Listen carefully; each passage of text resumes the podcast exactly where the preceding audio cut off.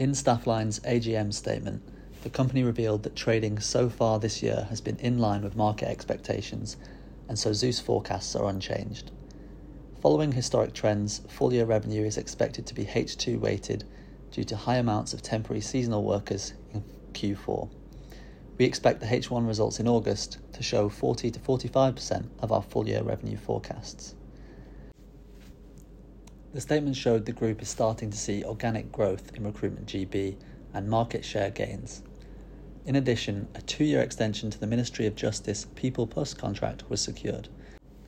We think Staffline's strengthened long term relationships put the company in a good position ahead of a broader economic recovery.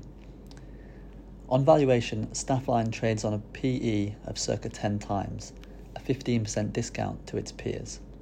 We think this is undervalued given the group's market position and cash generation, and our average valuation estimate is 62.2 pence per share.